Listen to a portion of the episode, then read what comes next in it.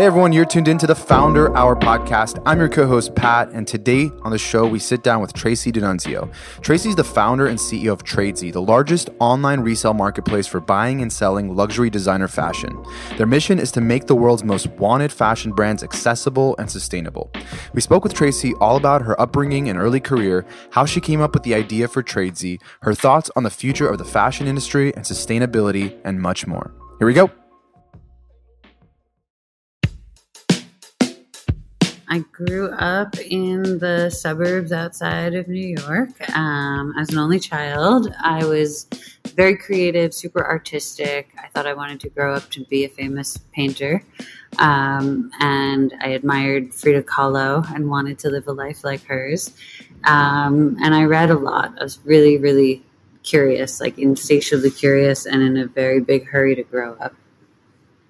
How did you get into like art i mean was it some sort of like innate talent you had that is unexplainable or was there like a moment or time where you realized you know this is what i want to do mm-hmm.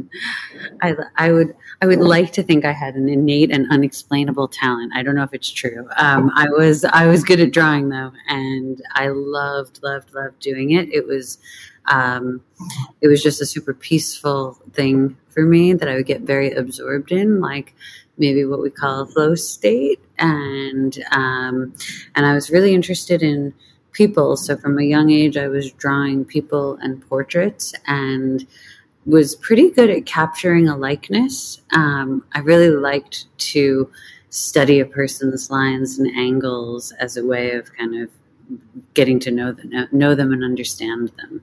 You know, it's so funny because I I was the, very much the same way as a kid. I, I love drawing and I love drawing people. So anytime we had like family over or gatherings, I would be the person in the corner on the table, and one by one, the family would come and I would draw their faces, and they you know they would put it on their fridge or something, and I loved it. And then at some point, you know, my mom put me in like class, like art class, and and at that moment, I lost interest for some oh. reason. It just because I, I don't know if it was a, a, patience thing or what it was, but I just loved just doing my own thing. Granted, I wasn't like the best at it if you look at it like aesthetically, but uh, you know, I was okay. And and and I think that as soon as there's some structure introduced, I kind of lost that um, passion for it in a way. I don't know for you though, like was it something that you you know you saw that you were good at it and people were telling you hey tracy like you're really good at this and you know you, you decided to per- perhaps pursue it and take classes and get better at it and how was that for you?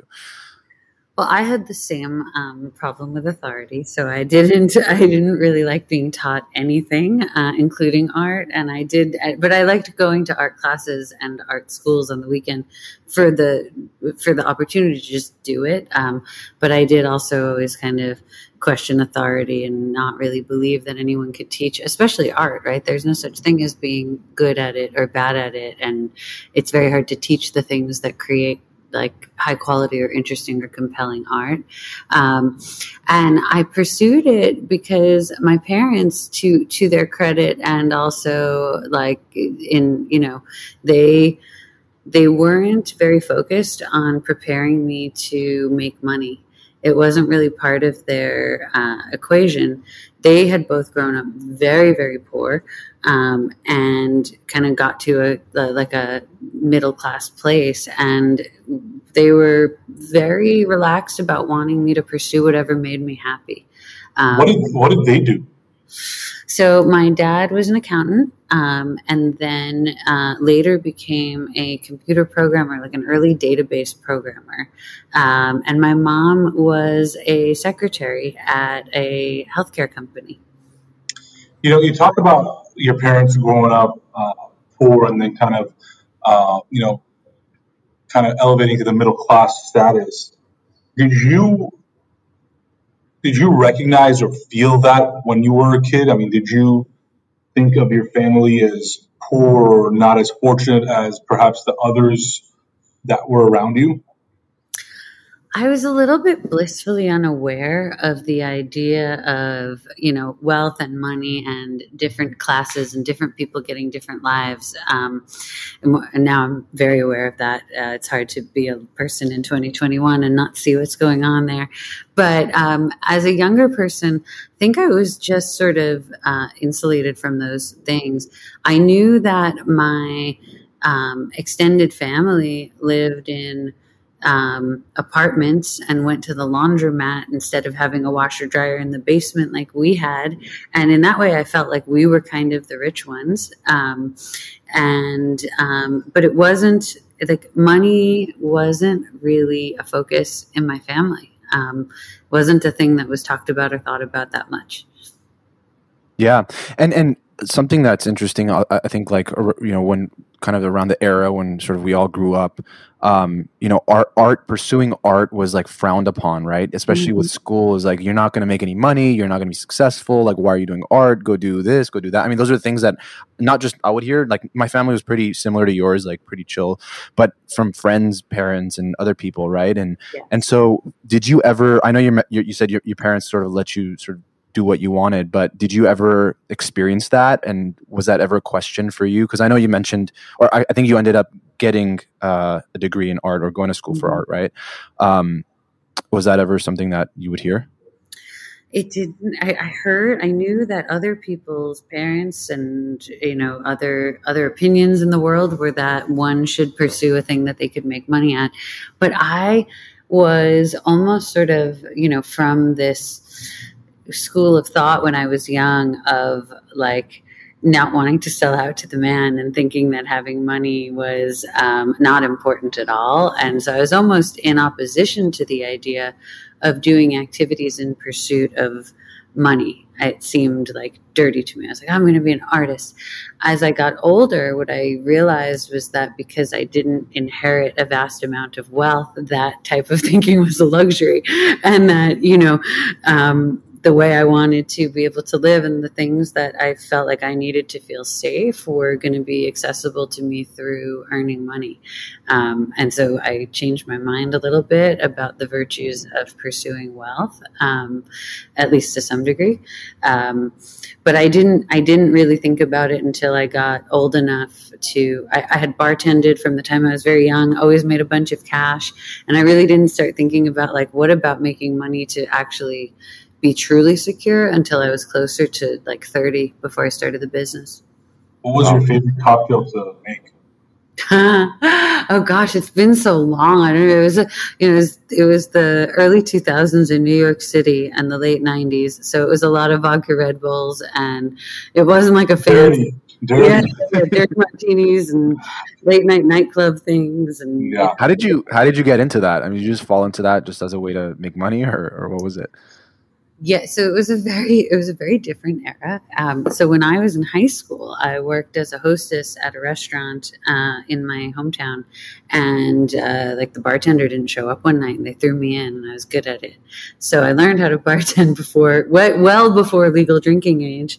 Um, and once i started college uh, I was always bartending to pay my bills and, and cover my overhead. Um, and then when I moved to New York City to do art school, I got lucky uh, in that I met some people who ran the sort of very shishi types of nightclubs with the velvet ropes outside, and I got to um, work in those places where you you could just make a lot of money. Um, and then and then even though I was an art student and I was fully self supporting, I was actually doing all right because you make really good money in those places. I wasn't doing much, but hey. What's one thing that was a takeaway for you from your time in, you know, bartending or hospitality in general? I mean, uh, were there any lessons you picked up that you've had to apply later in life, whether personally or professionally? Yeah, tons. I mean, the first is the number one rule of life like tip your waiter and don't be an asshole. That's important. Um, but um, yeah, I think I got comfortable dealing with um, powerful people um, because I was working around them and for them, um, and but in a in a capacity that's kind of social, right? So I and and so in my growing up, I wasn't exposed to, you know, people who had money or fame or anything like that. And then through my job and through working, I was around those people and I got to see them, you know, get drunk and get their hearts broken and, you know, talk too much or too little and be people. And it taught me not to be too intimidated um, by someone's you know reputation or material success uh, and then later when i got the opportunity to meet with investors and important people to help support my business trajectory, I was probably some percent less nervous because of those mm. experiences. So tell us a little bit about, I guess, art school and, and what you learned there and, and what did you end up doing immediately after that? Yeah, so art school was, um, you know, it was mostly about like learning about life. Um, and I had something, I, I had something else, else unusual that throughout my childhood and then especially in college really affected my experience. Um, so I had, when I was born, I was born with something called spina bifida. It's a like a birth defect of the spine. Um, most people who have it are paralyzed um, and and unable or, or not mobile or not fully mobile. And I was very lucky um, for a number of reasons. I was able to mostly stay on my feet, and so throughout my childhood, I had a few different operations and some medical attention. But during my college years, I actually ended up periodically having to take time off to have surgeries and having a few pretty significant health challenges that were like massive battles of the mind, body, and spirit. And so I was moving back and forth between um, a pretty cool life of studying art by day and bartending by night, and then dipping out for three, four, five months at a time to have these very high risk surgeries and go through recovery periods. Um, so it wasn't a typical college experience uh, in any way, um, but you know, plenty of life lessons and resiliency and ways to grow up super fast, having all of that kind of breadth of experience during those formative years. Yeah, I mean that's insane, and, and, like I mean, tell us a little bit about like what your mindset was like at the time. Like, how did you balance these two sort of lives? I guess like between kind of just trying to be like you know a normal student and learn and and kind of go about things, and then having to deal with this um, these health issues. Like, how are you? What, what was going through your head? Like, what were things that you would maybe turn to as like resources or inspiration, or just things to like kind of keep your head clear? Yeah, well art was like art was the thing right? Being creative and i put it all in a bucket. Like i feel like the work i do now with my company is also art making so i put it i put it all in one bucket of work. Maybe not you know not the kind of work that you do when you're bartending but creative work like building making things um, so all the way through all of it. I was always making art, and that was always sort of felt like my home base or my place to go to kind of settle in. Um, but then also just by being like a hot mess, like you would expect any 19 year old to be who's dealing with a lot of stuff. Um, it was it was difficult and I would definitely have to go through adjustment phases of moving back and forth. I was very determined. Um, I was very determined. I had a lot of um, I had a lot of fight in me and a sense that uh, I wasn't going to let the health stuff prevent me from pursuing my art stuff and that I wasn't going to miss out on my fun years either. And I was still going to go out and party with my friends too. And so I pushed hard. Um, to kind of live as much of life as I could because when you have experiences that threaten your health it also kind of gives you a real sense of urgency to like enjoy the life when you have it um, so i'd say it was intense um, and i mostly turned to making art to be balanced uh, or wasn't balanced yeah and what what kind of art were you making around this time? Because I didn't mention growing up, you were into like portraits and people. Was that about the same stuff, or was did you kind of get into other things as as you went through school? I got into other things. Um, so I went from like what they call figurative work, you know, painting and drawing real, like real life things in a representative way, to exploring more abstract painting and like abstract forms of expression and even multimedia stuff.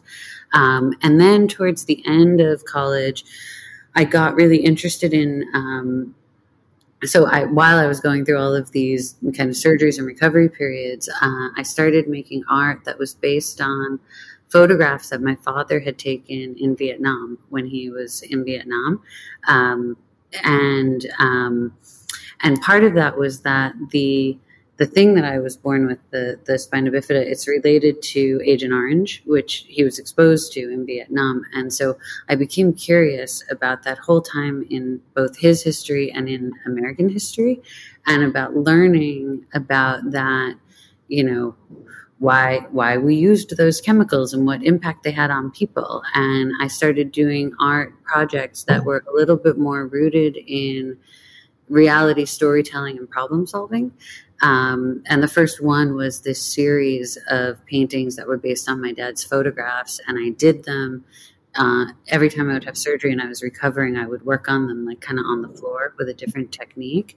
Um, and so that led to then I started really thinking about like doing um, documentary slash social activism type artwork that could draw attention to or educate people about things happening in the world.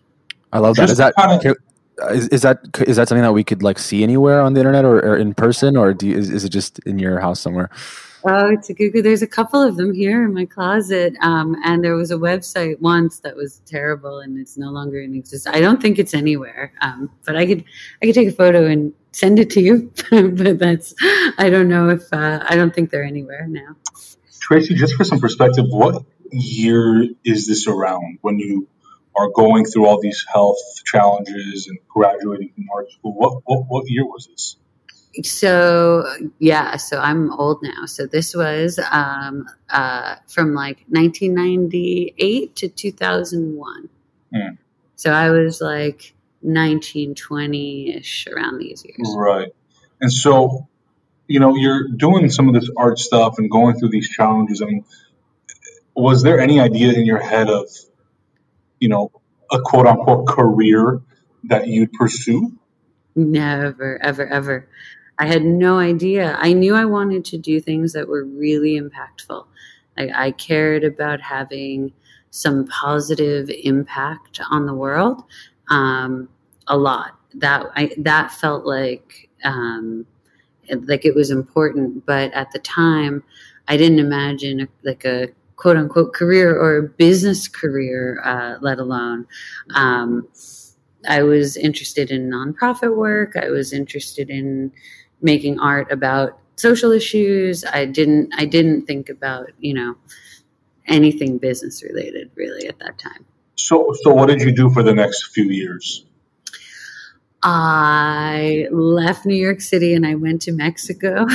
Um, and I spent almost four years getting a master's degree in fine art in Mexico and like recovering from all the surgeries, learning how to salsa dance, um, visiting Frida Kahlo's house, doing art exhibitions in Mexico City, learning the language, you know, seeing the world. Um, I spent sort of my mid 20s doing that. And then also, uh, I would come back to New York and bartend during the summers and travel around a bit in Europe and South America. Um, I just really wanted to kind of see the whole world. So mm. I, I, did a bit of that. You said it learned how to salsa dance, and I and at first I heard I learned how to sell sedans, and I'm like, whoa, that's a that's an odd job. that would have been the weirdest. I, I, uh, I, did not sell in a single sedan. so I guess uh, you know, as I mean, as your sort of career went on, and like sort of later in your career, I mean, did you sort of have any like realizations of you know, uh, you know, I'm kind of all over the place, but like I kind of want to go down this particular path, or w- did you still like envision your entire career and life would just be like kind of just going around making art, doing whatever whatever you felt like at the moment without any like sort of particular path or anything like that? I was sort of like that. I didn't have a particular path, but um, I really did want my art career to take off, and and it and it never did fully. Um, I was able to sell enough paintings to pay my bills, but I wasn't like breaking through in the art world and becoming a known artist. Uh, and I came back to New York after being a few years in Mexico. Um, ended up landing a show at a gallery in Santa Monica through some friends in New York. Came out to LA in, I guess, 2007. And it was right at the beginning of the crisis, the financial crisis, that my show happened. And for the first time, I didn't sell a single painting. Um, I did, however, fall in love with LA and move here. So I live in LA now. I live in Venice, and um, and I spent the next few years really fretting about what I was going to do with my life. Um, like I was getting closer to 30 and I felt really aimless and I felt like a big loser because my career that I thought I was going to succeed at with art wasn't really taking off. Um, and so I struggled a little bit with um, not knowing where to find inspiration or what to do and feeling like, oh gosh, I don't have, I've gone to two, two different art schools and I don't really have a way to make money that's um, adult. Tracy, can we delve a little deeper on that? Because I'm sure a lot of people that are listening have gone through that, are going through that, or will be going through that, right? Mm-hmm. Guaranteed. I mean, whether it's at 29, whether it's at 39, whether it's at 19 or 25, at one point of everyone's life, they go through this like, what am I doing? Right? Am I on the right track? Mm-hmm. Do am I inspired by what I'm working on? Am I passionate about this? Right? What, kind of go deeper, right? Like, what, what were some of the low moments during that time, and what helped you get through that, or what did you do? I mean, what what eventually got you through? I um so the some of the to describe the the struggle of it, uh, it was that I, I would truly sit. I had a studio, which was actually a storage unit in the apartment building that I lived in, that I built out with lights, etc., to be a painting studio. Um, and I just I couldn't get to work. I just look at a blank canvas. I'd I'd rearrange the lights in the studio. I'd listen to music and beat myself up for not having more better ideas. Um, I got uh, obsessed with cooking, so I'd kind of make excuses to avoid the studio, even though I had spent all my money and effort to to get one so that I could finally paint in LA. I would then avoid going to it, um, and then I would feel bad about doing that. So like a rut, you know, um, a lot of self doubt, like why haven't I broken through? What would it take to make it? Um, and then I think I was compromising um, in terms of being able to listen to my own voice about what would be interesting to create because I was so concerned about whether it would be um, a good contributor to a career path that I wanted that I wasn't really able to listen to my own kind of inspiration. Um, and what got me out of it was, you know, not a uh, it, an an unsexy and not creative thing, uh, which was that uh, my my ex, who I was with at the time, had an internet business that had done really well early on, and then went through a really severe challenge period. Um, so the 2008 crisis hit. There was a cash crunch. They they got sued and um, it was just him and a partner and they needed help. So I jumped in to help because I just wanted to feel useful. Um, and I felt like it was really satisfying to be able to do something where I knew I had done good work by the end of the day. So whether it was researching legal stuff or working with the lawyers or fixing the website, I was starting to pick up a bunch of entrepreneurial skills um, just to help him out of a jam. But then one day he looked at me and he said, You're really good at this. You should have a startup. Um, and I started thinking about shifting from my art dream into doing a business because I could get feedback about whether I was doing a good job, and that felt like a big relief. Yeah, and thank you for being so open about all this stuff and sharing those moments because, like Posh said, I think it's something that a lot of people probably go through. Especially, it's it's no surprise. You know, you mentioned from a from a young age, especially with all the health issues that you had. Like you were very driven and ambitious, and anytime you're driven and ambitious, you set these really high goals for yourself, and you have these grand visions of what you want to be right? Um, and anytime you're not there in whatever you're doing, it's a very, very tough thing to grasp, right? It's like, I know, I know, I have all these, all this potential. I know, I believe in myself, but I don't know what to direct this energy towards, right? And for you, you know, you, I mean, I don't know if this was like a realization you had before you started working with your ex's company and like, you know, getting involved there or what, if it was in hindsight, but were you thinking in terms of, I just need to do something and I don't know, I don't care what it is right now, but I need to start somewhere? Or did it just sort of, did you guys kind of like fall into that? Because it's, it's, it, I don't know, it's kind of like a little paralyzing to be in that situation because, you know, you kind of talk yourself out of a lot of things right because it doesn't align perhaps with what you think you're you know you want to be or, or do totally totally i think it was a whole like uh you know, there's all kinds of stuff involved in that your ego and your self image. If you think you're going to be really successful or or really successful at a certain type of thing or that's your dream, um, letting go of it can really make you feel like it's like an identity crisis almost. Uh, I think that helping on my ex's business was a little bit of a, uh, it was soothing in a way because it wasn't i wasn't taking on an identity or deciding to do a whole new thing. I was just helping out where help was needed and i liked to feel helpful and useful and i liked to be learning about something that i never knew anything about and figuring it out fast and problem solving. Uh, and over i don't know about a year of doing that i at some point realized i was enjoying it. And then that I had to maybe question whether being an artist was even going to be the career that would make me happiest because sitting in the studio and staring at the canvas trying to make something creative was was making me unhappy. And solving business problems was making me feel really charged up and good and excited. Um, and so so I did start to just kind of change my mind about what I wanted to do. Yeah, and, and you talk about identity crisis, and I think it's something interesting there where, you know, like you mentioned, growing up, you might have this thing that you think you're going to be and you sort of label yourself as that or want wanting to be that and and you get stuck on that label for so long where if something just doesn't go the way that's planned that's when the identity crisis comes in. So i think we need to like almost rethink the way we identify ourselves in a way right? It's like you're not that label you're not your job or that particular thing like you're all these other things and whatever you choose to do you can apply those things to that right?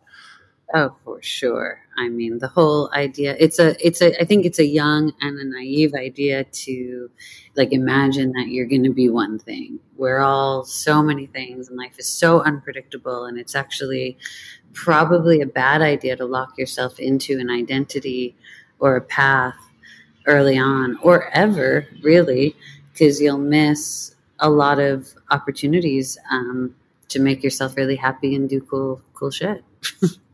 So Tracy, you know, you now kind of settled into you know life in LA and uh, had this kind of maybe this like light shining through that maybe there's something else for me. Uh, what, what what did that something else kind of happen pretty immediately? I mean, how was it? A month? Was it overnight? Was it a year? Like, give us some insight into how this next life step came to be? Yeah, so uh, let's see. I um, I had had an idea for kind of like an art project that would be a universal closet on the internet where women could just all share clothes. And there were a lot of ideas and layers behind it, you know, like we should all be collaborating more and why do we why should it cost a lot of money to have a wardrobe? And why do I always want what's in my friend's closet and feel sick of what I do have? And plus I had been a big uh, like consignment thrift shop kind of person for a long time. And so the early idea for Tradesy happened around 2008 Um, but it came in a in a fragmented way. Like maybe it'll be an art project, maybe it'll be a business. Um, I had also gotten married.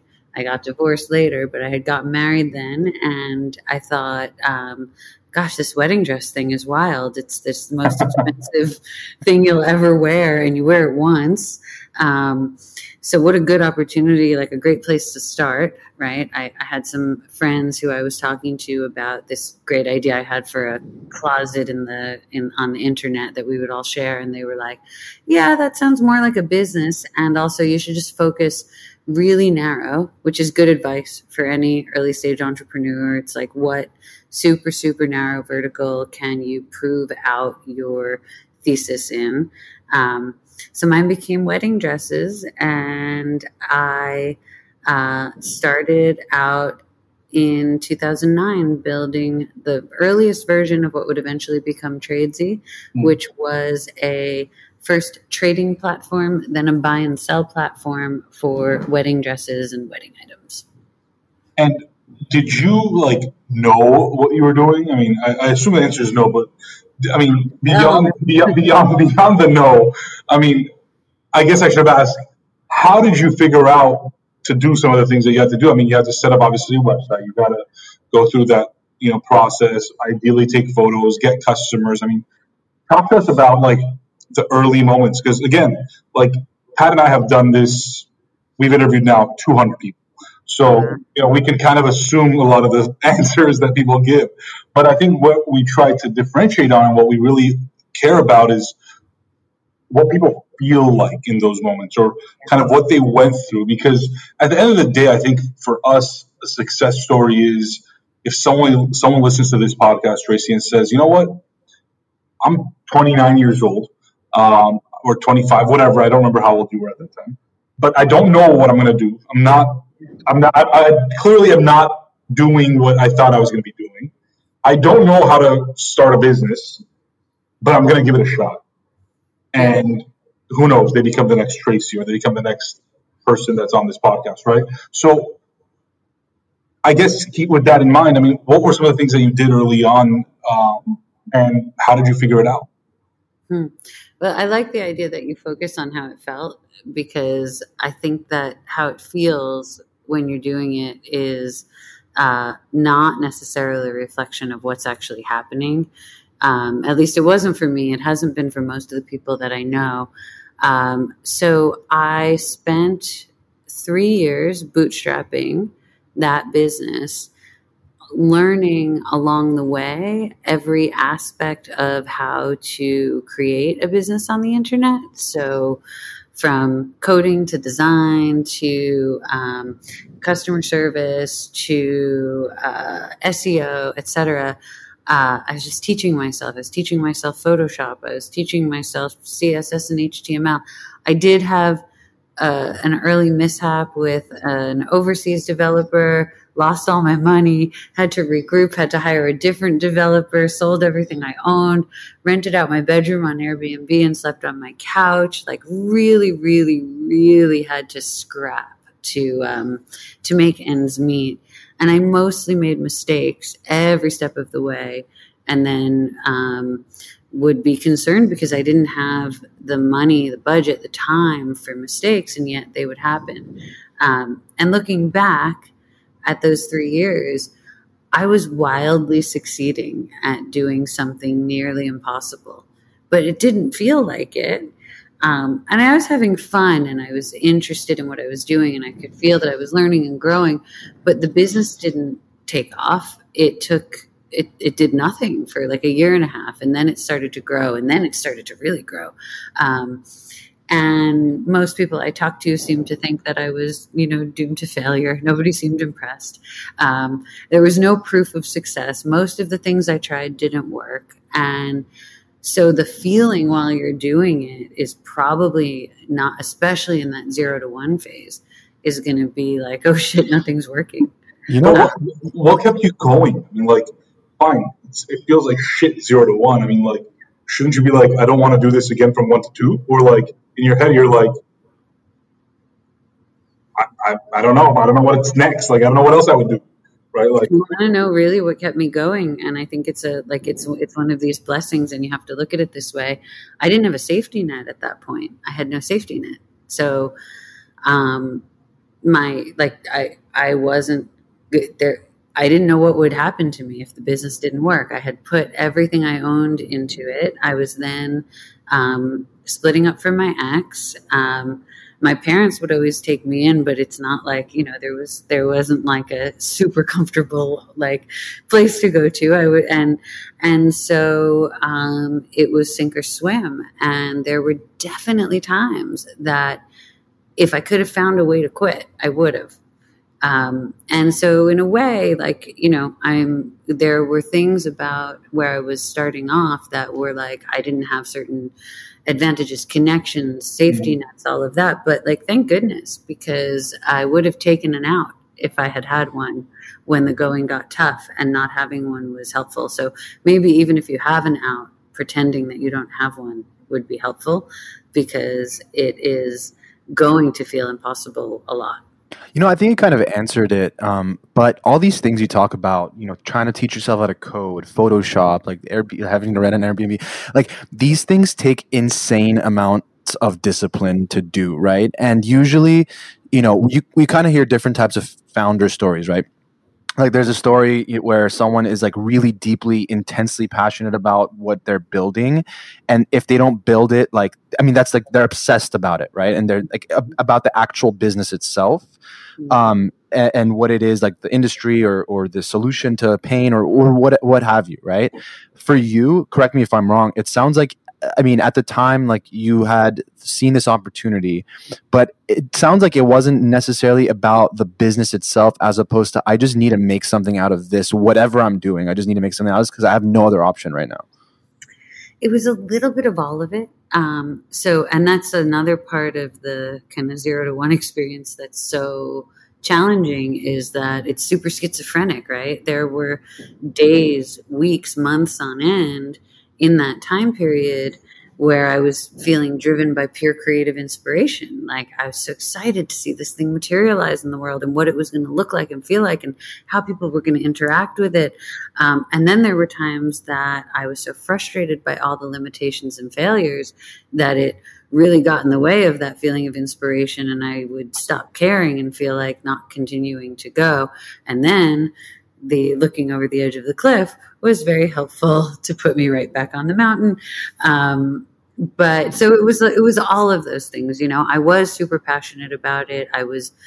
I mean, I would stay up. Part of the reason that I decided to rent out my bedroom on Airbnb was because I was sleeping on the couch because I was learning to code and design and all about it. And I was so obsessed that I would just fall asleep on my laptop on the couch every night because I, and I'd wake up and keep working because I was so excited to just keep going.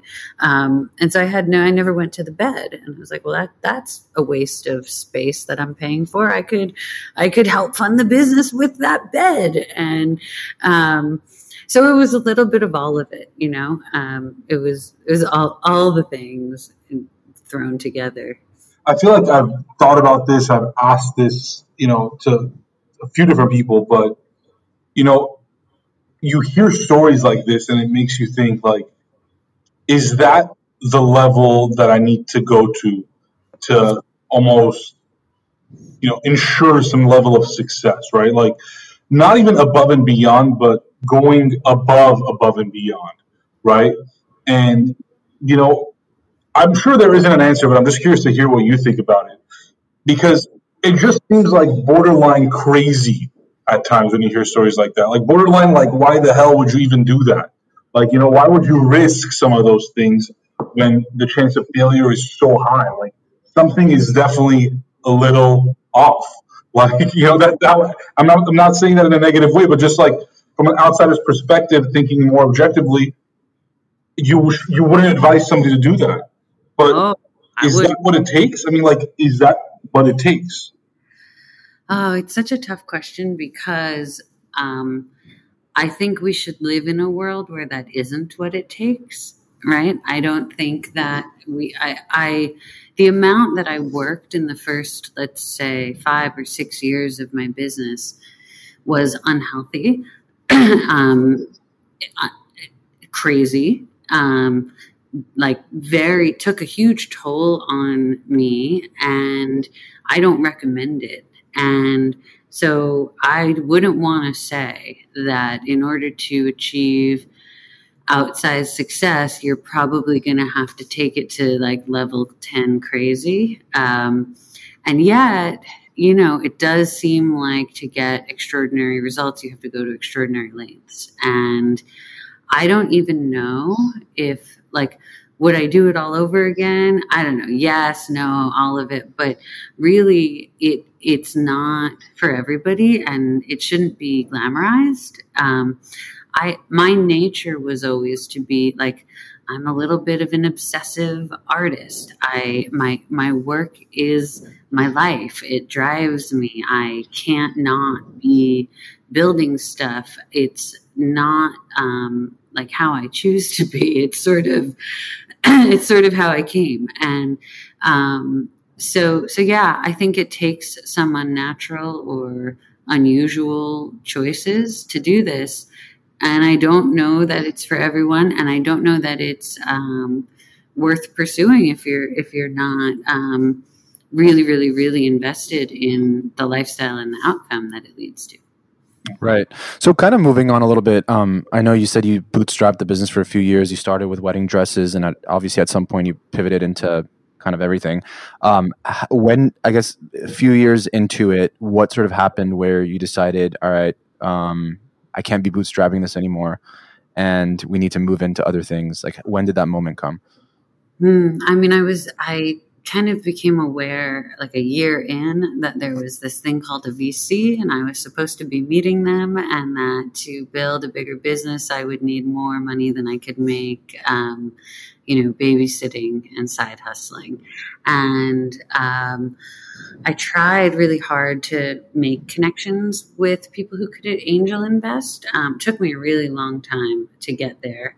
And then I met a woman named Dany Levy, who had been the founder and CEO of a site called Daily Candy, that was sort of the first super viral content site for women on the internet. Um, and she somehow was kind enough and to believe in me after one meeting and she gave me $25,000 which felt like a fortune at the time so much more money than I had ever had in one place at one time um, and that was helpful in getting sort of my that, that was the beginning of building credibility enough to get into a room with the next person and the next person and then I got into an incubator program um, called Launchpad now defunct, but the guy who ran it here in LA, guy named Sam Teller, went on to be Elon Musk's chief of staff for a long time.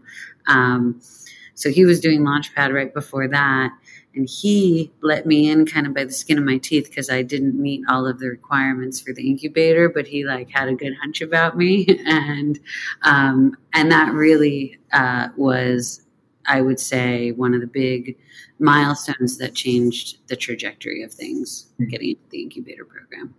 And as the business started growing, um, obviously you have to start hiring people. And it, I don't, I don't know. Correct me if I'm wrong, but you had never been in that situation where you're managing, you know, all these people. Like, how did, how was that experience for you, uh, becoming a leader, becoming a, a, a manager of people, and and uh, navigating that?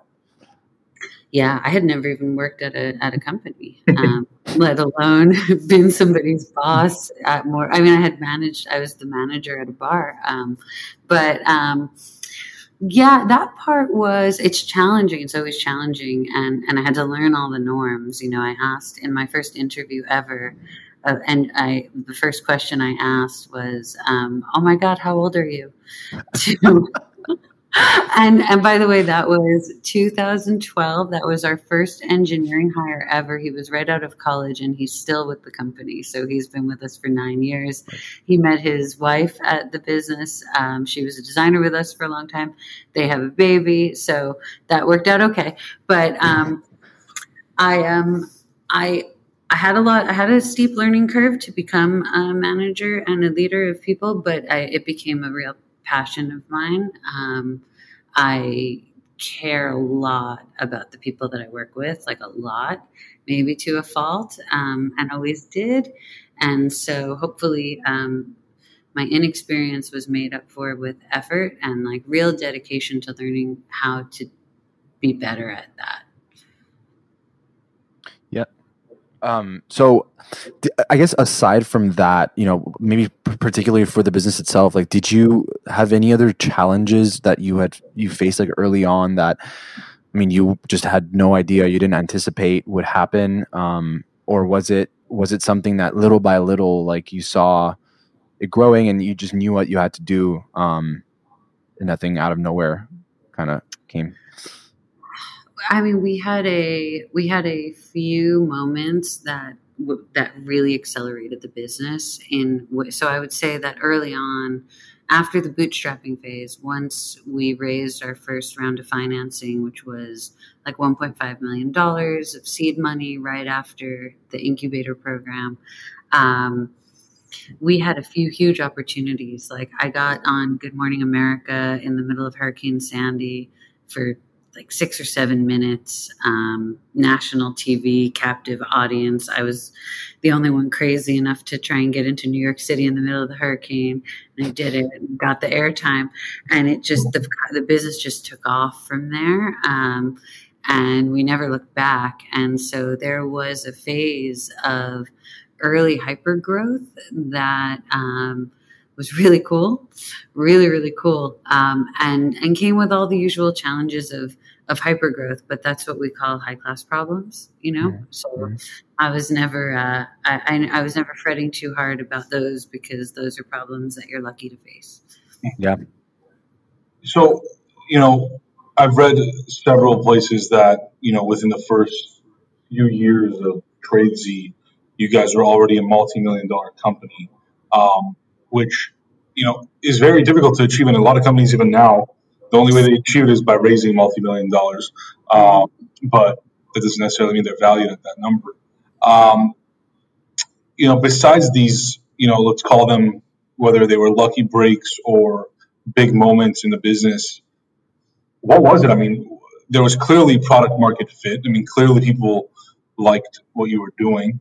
Um, how can others perhaps do some of the things that you did or or identify some of the opportunities that you did in their business uh, in the first few years? Yeah i i there is so much to the idea it's a little trite but it's true there's so much to the idea of stick stick to your guns like stick to your idea unless you have proof that it's wrong and then you pivot but don't stop like it the name of the game is getting more at bats. And what I did right more than anything else was keep getting up to bat no matter what. Um, so, you know, all the when I look back, all the lucky all the lucky breaks we had came out of a hundred attempts to find a lucky break, and then one broke. Um, so obviously, you need to have some fundamentals in place. You have to be doing something that people want. Uh, your product has to be reasonably good, um, and all of that. Which is, you know, those are separate podcasts each in, in and of themselves and i certainly don't have all the answers to those things um, but i think anyone who looks back on a path where things went well and tells you that they were that it was because of all the stuff they did might be delusional. Like there's a lot of luck and timing involved. Mm-hmm. I had a good idea at the right time. That's probably important. I worked really hard and didn't stop. That's also important. And so, you know, try to try to replicate both of those things. And then if you're doing all of that, uh, a lot of it is just don't stop hitting mm-hmm. until you hit it all these things you said now, I 100% agree. But did you know those things when you started? Because you sure sound like you just naturally knew those things as like common sense almost like i mean because they are. I mean they're not revolutionary ideas. It's just like work hard keep doing it keep getting reps like keep going on. I think people complicate common sense and they just try so many different things and it just kind of goes out crazy. But did you know that going into it? I mean or, or is it something that you've learned over time? I think i knew from um, from my health issues, right? That that and that's why I like I talk about that now more than I used to because I think that the reason that I had that kind of tendency to keep to get up and fight, get up and fight, get up and fight was that um, when I had gone through health challenges when I was young, that was that was what got me out with better outcomes than the doctors predicted.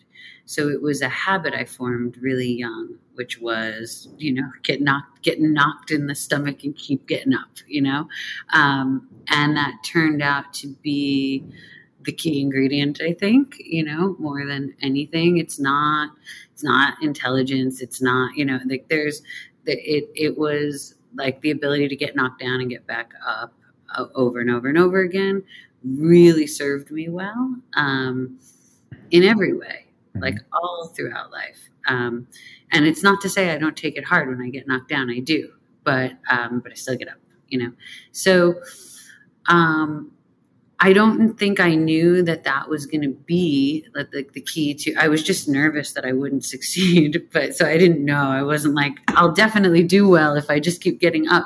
But I knew that that was kind of a prerequisite for for anything, and that that was how I was going to live. Yeah. Um, kind of talking about the industry in, in, in general, um, what were some of the hypotheses you had about just the fashion industry going in early days, like early days of building Tradesy and sort of just like seeing what, you know, um, I guess factors, uh, you know, you come across and building towards that. What were some of those hypotheses you had and which ones ended up coming true and which ones didn't end up coming true?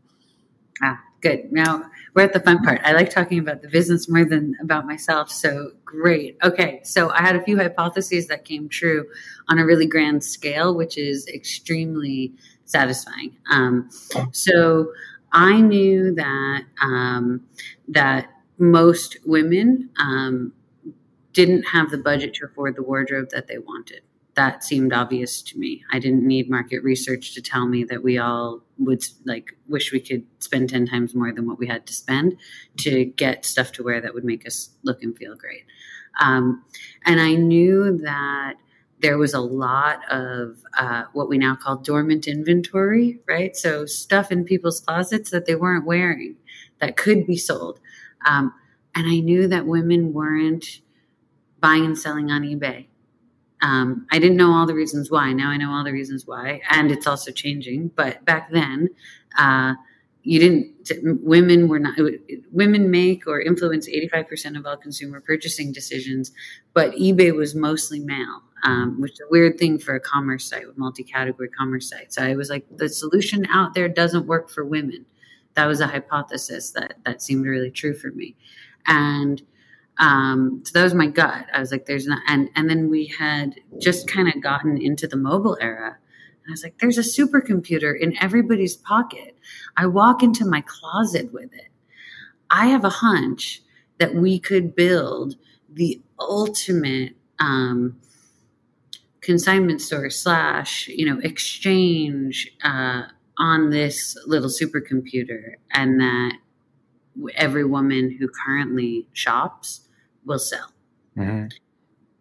So that was a that was a hunch that I had, and at the time, less than three percent of women in the United States had ever bought or sold something pre-owned online. Today, that number is over fifty percent. Mm-hmm. So we've gone from a super fringe behavior to a predominant behavior in the time since the initial business thesis. Um, Do you think that that in part is due more to the younger generation, or let's call them millennials, Gen Z, Gen X, whatever, uh, being more environmentally conscious, uh, conscious, excuse me, and just being against this whole idea of fast fashion and the waste that it creates, or was it more than that? I mean, I'm I'm just thinking out loud because for me that seems to be a big issue. But for others, it may just be, hey, I like vintage clothing, like I liked what my great grandmother wore, and I want to replicate that look. Yep. It's gone through uh, various phases since the kind of inception of this online resale category. Um, early on, so the first name for, of Tradesy was Recycled Style. Wah, wah. Nobody liked it. Everyone was like, that's a clunker. Get rid of that. And get rid of it because it's long and cumbersome, but also get rid of it because nobody cares about recycling style. That's not um, exciting to people. And our data and market research at the time, so early years, you know, call it 2012 to 2014, was like 2% of our market cared about sustainability and 99% cared about getting a discount on Louis Vuitton. And so we built a, a brand or platform that was really focused on delivering the very best price on pre-owned designer and luxury brands, uh, authenticated pre-owned designer and luxury brand fashion. Um, and that was an irresistible value proposition for our customer. Did they know or care that they were doing something sustainable? Maybe, maybe not. That all started to change a few years ago. Um, Gen Z or the coolest generation, I think, um, much more uh, environmentally and socially conscious than my generation was, um, much more aware of the harm and the toll of fast fashion and disposable consumer goods on the planet and on people. Um, and so the reasons people shop with us are shifting. Um, but listen, when you've got Louis Vuitton at the lowest price around, plus you're doing something good for the world. Um, you know, it's kind of a win-win.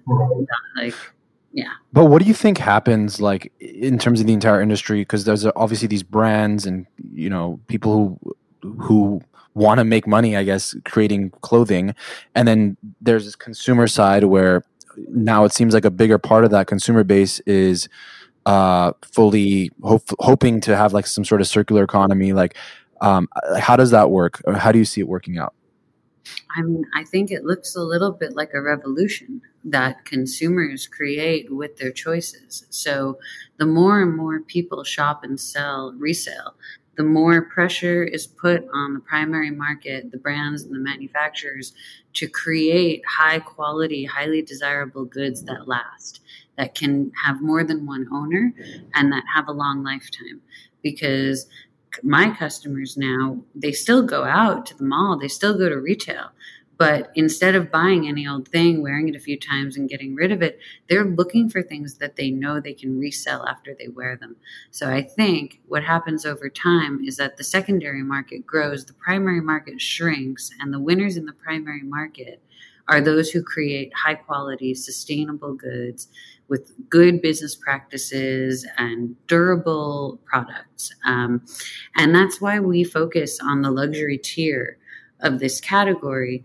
It's not because we love Gucci. We do love Gucci, but that's not why we focus our business in this luxury part of the of the category. It's because it's an act of like it's it's truly important to create a more sustainable world that people stop buying disposable junk. And like just fashion alone not even all durable goods just fashion accounts for 10% of all carbon emissions on the planet. Like we could hit our climate goals just by not buying disposable crappy fashion anymore. Yeah, if I'm not mistaken, it's like the second most polluting industry in the world after oil or something like that, right? Yeah, it's somewhere in the it's third or fourth. It's hard to it's there's uh, agriculture, there's oil and gas, and then there's a couple of other categories like fashion that compete for third place, uh, depending on which data you look at. Yes. Mm-hmm. You know, uh, uh one question I had, um, you know, with any marketplace business, there's this whole chicken and egg thing, right? Of you know, you want to have the inventory uh, for people to come on and shop from, but then uh, you want to have people to buy certain people's inventory otherwise they're going to stop posting it on there. So how did you how did you overcome that in the in the beginning? Like uh, how did you what did you did you tackle one versus the other before or yeah? Yes. Uh, it started with um, so first of all we've never overcome it meaning uh, balancing supply and demand is still one of the kind of core jobs of of my team as stewards of our platform. Um, and it's always changing it's always dynamic how how you do it. There are always new techniques and ways. Um, but early on we really simply went to a bunch of consignment stores and bought five thousand items and listed them ourselves out of my living room to seed the platform um, and have the first batch of inventory. Um, it was we we used that first um, venture capital financing. Like we took a chunk of the money to do it.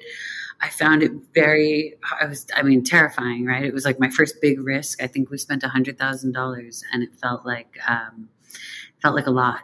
Today, now we've sold like, I think it's now well over $1.5 billion of pre-owned fashion. So looking back at that initial investment, it was very tiny, but like my heart was in my throat with all that inventory sitting in my house. Tracy, I'm curious, how many times have those items that have been bought on your platform been resold another time or another time? Do you guys track that? Like, let's say I sell this stupid example, but the shirt I'm wearing, mm-hmm. and Pat buys it, and then John buys it from Pat. Like, is there a life cycle of a piece of clothing or item that you guys sell? There is, although it's it's noisy data um, and it's incomplete data because the average time in between buying and reselling is something like three plus years. Mm-hmm. So we have to look back at like years way past just to get an indication. We think that that number is somewhere between 10 and 15% today mm. uh, and has the potential to increase. But of course, there are also a number of ways that people engage in resale now. Right. And we don't, we don't know. Right. A lot of the things that are sold on our platform were actually bought pre owned from other sites as well.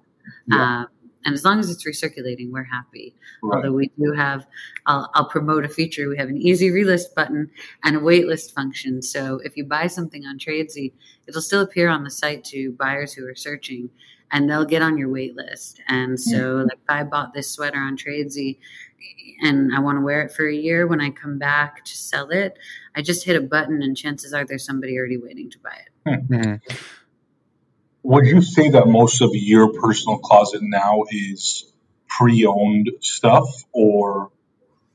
Oh yeah. I always say um, except for socks and underwear it's all pre-owned. Um, yeah totally. So um, and i haven't really had to other than like a couple like occasional things for appearances or whatever i haven't had to spend more money on my wardrobe in a long time. So right I sell what I'm not wearing, and with the proceeds from my sales, I buy the next thing I want. Um, so if you can sort of get to a baseline closet that has some value built into it, then you can just start recirculating, and it's like having an, a revolving wardrobe that's perpetually free. Right. You know, just to kind of kind of wrap things up. I know Posh, if you have one more question, but um, we talk about Gen Z and kind of the next generation and, and the mindset there when it comes to uh, sustainability and, and especially in the fashion space. But consumer behavior in general is such a hard thing to like change, especially in something that has been the same for generations and generations and generations of going to the store and, and going to these brands and buying new clothing and then when you're done just throw it away or maybe donate it um, hopefully um, so I guess what's it going to take? I mean, is it just going to be something that from generation to generation? Obviously, it sounds like it's going to get more towards that. But is there something that needs to happen now or could happen now that could potentially drastically change the way most consumers think about clothing? Yes, I think yes, um, and and it's and it's a big part of what we work on. So, um, so the question is, how easy is it to sell? The things you own right? And i think that what we've been working on at tradesy for the better part of a decade is making it really really easy to list and sell the things you own. Um, but it can still get even easier. And some of the technology and the products that we've been spent years building that are still not even released to the public are going to make it as easy to sell something that you own as like let's say posting on instagram right? So envision, um, and we're, we're not very far from this, that I'll be able to walk into my closet, snap a photo of the thing I'm no longer wearing. Computer vision identifies exactly what it is. It matches that product to Tradesy's proprietary database of all the products in the world. It tags it with all of the necessary information as well as a fair market value price. I, as the seller, just say, "Cool, I'll take it." Yeah, that's right. It's you identified my my shoe, and sure, I'll take that price for it. Now our algorithms know exactly which buyers are in the market for that exact thing in that size at that price. We match that product with the buyer, it liquidates and sells. A shipping kit arrives at the seller's door.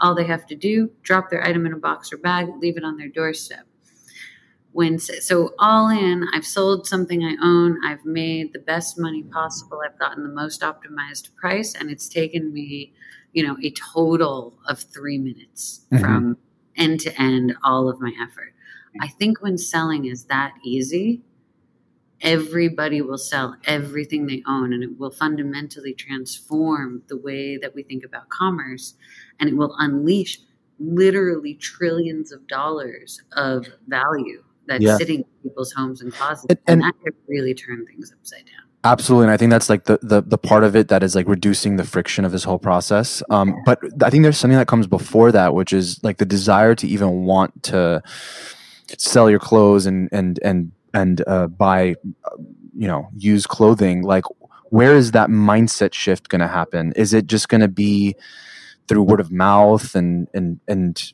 you know, like because uh, there, there, there, we see a lot of things coming out, like obviously news pieces about pollution and what's going on there, and and we don't know if that's making any difference in people's um, mindsets. Hopefully, it is. But do you think that there's something in that area, like the step, the step before that, that people can do? Well, I really hope that the information that's being provided to us from climate scientists is influencing people to make different choices. But I also think that we, myself included, have these very limited human brains where comprehending the enormity of something like climate disaster and then tying it to like your everyday shopping choices can actually be hard to it can be really hard to make that connection. Um, and so i think what's more likely to shift that mindset and i think it's already shifted quite a bit so we have the momentum and the trend is positive that towards people being more open to buying and selling pre-owned um, i think it becomes social norms that start to uh, you know, we're such social creatures. We're so influenced by each other. Um, what makes something desirable to us is often that we see a bunch of other people desiring it. And so I think that as we see um, more and more people buying and selling pre owned, influencers and celebrities are an important part of this. Like, we shouldn't trivialize that. It's important to have influential people modeling this behavior. Um, I think that helps to create the change it, that just and and so it's part of the mission and the responsibility of our of us and other companies in the category we're not just building for-profit businesses we have to educate consumers and transform behavior. Um, and if we do it we'll win financial prizes but we'll also win impact prizes which i think needs to be at the core of building these kinds of businesses. Tracy, I'm sure we can sit and talk for hours and hours on it because you have a beyond interesting story and beyond interesting insight into you know this industry and, and the future of uh, commerce and fashion in general, right? Is and, and hopefully we can do that at a future you know event or something once the world completely normalizes and uh, we can be face to face again. But you know, just want to thank you for your time and uh, you know sharing and being super, super transparent. I think, honestly, you know, you almost know, at least me and Pat, like, you know, after doing a couple hundred of these, you immediately know which stories are going to be just so well received by our audience. Um, and yours is definitely one of them. And I don't, I don't say this often. I mean, if you listen to the end of every episode, I don't say that. Um, that's not to say that other people don't have great stories, but I think that yours is one that when people listen, they're going to actually want to do something about whatever situation that they're in in their lives. And I think that that's why we started this podcast was to hopefully impact one person, right? And I think that people have been impacted, but um, your story is definitely an inspirational one. I think it's one that continues to be inspirational, um, and that's why I hope we can do this again. Thank you so much. You guys are doing great work. Um, bringing, I think, bringing these stories to people who are on the journey or considering the journey is um, super helpful and important. I, I didn't have enough of these stories when I was coming up, but I had some, and they all stuck with me. Um, and so, um, so yeah. So thank you for the opportunity to hang out and chat, and I look forward to to doing it more in the future. Awesome. Thank you so much, Tracy. Thank you, guys.